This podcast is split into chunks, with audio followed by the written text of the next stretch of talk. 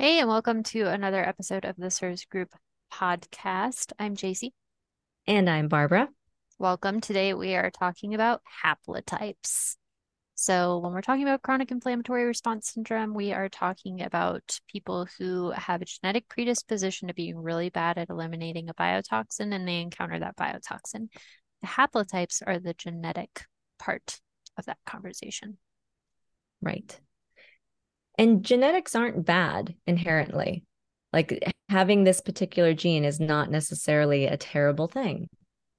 Yeah, so there's like six main ones associated with CIRS, and like anything, genes are what decide your traits. So it could be anything from your your eye color to your inability to process toxins in your body. Um, but that's what we're talking about when we talk about genes. And can I just start with the really cool part? I want nothing more. Okay. So everyone is really like touchy about the haplotypes associated with CIRS. There's even one, it's the multi-susceptible, they call the dreaded haplotype um, because it's multi-susceptible, which means you're susceptible to any of the biotoxins. However, I went down this really interesting rabbit hole because the thing that bothers me about CIRS is like, how did we evolve to be like our bodies evolved to not be able to do this? And so I started looking into the different haplotypes. And some of the haplotypes that are associated with CIRS are associated with benefits in other areas. And the most interesting thing I found was they did a study of people who died from Black Death and survived Black Death. And what they found was that a lot of people who had haplotypes associated with CIRS and autoimmune illnesses survived the Black Plague. So perhaps having CIRS is the price we are paying for our ancestors surviving like this mass horrific plague. It's pretty cool. And it makes sense because I feel like with every advantage comes a disadvantage and vice versa. I think that's like life's or the universe or God's way of like making things a little bit fair. Um uh not karma guys fair. It's just karma. it's but karma. at least, you know, at least a, a crappy thing and we've even talked about this in the in the scheme of not to get all like sentimental and emotional but in this in the scheme of like going through chronic illness it's like we we need to i feel like you almost have a duty once you heal from that illness to go and help others with that or or go help others through a similar trauma that you yourself have processed and walked through. Otherwise why the heck did you go through all that pain? You yeah. know like like what what other purpose would there have been for that? Um so similarly our ancestors survived something horrific that wiped out a crap ton of the population. And here we are. It just means that unfortunately, we really can't handle mold and some other biotoxins for some reason. Yeah. So, speaking of the biotoxins, as Barbara said, one of them is mold. I talked about the multi susceptible. Another of the big ones is Lyme. And I think this is where the haplotypes are helpful, right? Because if you are someone who you think you have CIRS, you do the blood testing, half, well, part of the blood testing is the genetic haplotypes. You only have to do that the one time, thankfully. And then the other part of the blood testing is those CIRS markers, looking for those innate inflammatory responses in your body. And if you are someone who you're like, I have no idea what I might have been exposed to, the haplotypes can be helpful because they can kind of direct where you might need to remove exposure. So, for example, if you have the mold haplotypes, it makes sense to test your home for mold, right? If you have the Lyme haplotype, maybe it makes sense to book an appointment with a Lyme literate doctor.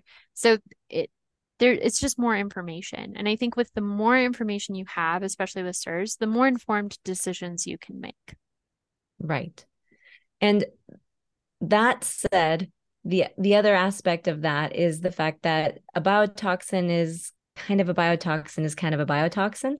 So at the end of the day, if you are somebody who has the Lyme haplotype, or um, maybe one of the ones uh, that's more directed at like a vaccine, for example, um, but you're in a moldy home, well, you may feel really crappy, and your body may still not be able to process those biotoxins properly because again you you're kind of set up that way so i think that still um i guess that's another reason why the multi-susceptible gene is not maybe not as bad as we all think it is because like in a way anybody who is susceptible to CIRS is going to have um, reactions maybe to more than just the main thing. Although, of course, the main thing might be the worst thing for them. Absolutely. And it, we touched on this when we did our episode about biotoxins, about like people who have breast implant illness. Well, that that could be CIRS because the whole thing with CIRS is it's a biotoxin you're not able to eliminate from your body. And so if you have a foreign object in your body, you're, not able to eliminate it. So even if you don't have the haplotypes, if you have CIRS symptoms and you have the CIRS markers, maybe you are in exposure and it's so much exposure that your body is not able to process those biotoxins. So it's kind of like we're saying it's it's information, but like all CIRS diagnostic information, it's just another piece of that puzzle. Right. And CIRS at its base level is just your body freaking out on itself with the innate immune system and being unable to hand off to the adaptive immune system. And whatever is causing that is kind of besides the point, other than the fact that obviously you want to get rid of it from around yourself so that your immune system can calm down. And then you can also start clearing what's already in your body out of it.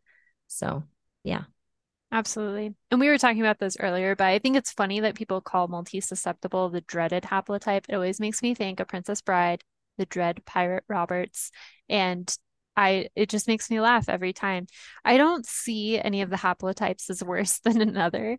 Um, and the the other ones we haven't mentioned, perhaps we should mention them. So we we talked about mold and Lyme and multi-susceptible and maybe avoiding vaccines. There's also like low MSH. So MSH, melanocyte stimulating hormone, is one of the hallmark like if that's low, it's one of the big CIRS blood markers. Um, and so low MSH, that one specifically has been associated with a lot of pain disorders. So people who are specifically experiencing a lot of pain through their um, CIRS manifestation, it could be that they have the low MSH haplotype.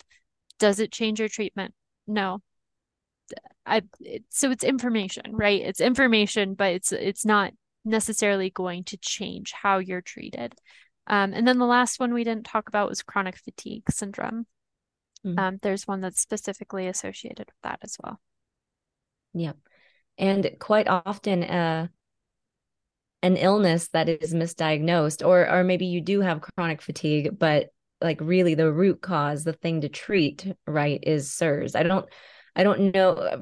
From my understanding, and again, I have maybe a very little understanding of chronic fatigue but it's really just about management of it from my understanding like there nobody's nobody else out there is claiming to have a protocol that eradicates it. I'm sure there is. I'm sure there's someone out there who point. Thinks... that's a good point. But does it actually work? Right. Yeah yeah. No that's a good point. Oh uh, another thing that's really interesting about genes in general is they can be turned on and off um, so the last step of the Shoemaker protocol is the VIP spray, which turns off the genes that were errantly turned on by chronic inflammatory response syndrome. But there's also indication that your CIRS haplotypes can be turned on by traumatic events in your life. So it can be traumatic in terms of like your health. So it could be a situation where like you had meningitis as a child. It can also be turned on by like trauma, like uh, emotional or mental trauma, and uh, physical trauma, like a concussion as well. So it's it's I think it's interesting, um, and I think if I were a parent I would want to know this piece because I could test my kids, right? Like if I knew that I had CIRS, I could test my kids and give them that information so that they could live their lives more informed than I did. They could know that water damaged buildings might be a problem for them. They could know to avoid fields with tall grass and maybe they'd want to avoid situations in which they may be exposed to ticks. I really think that that that is the true power of the genetic haplotypes is like the information you can pass along. Right. Yeah. I, I i think that might be the most important part is protecting and I know this is something that a lot of our group members struggle with too is they know their family members are suffering because it is genetic.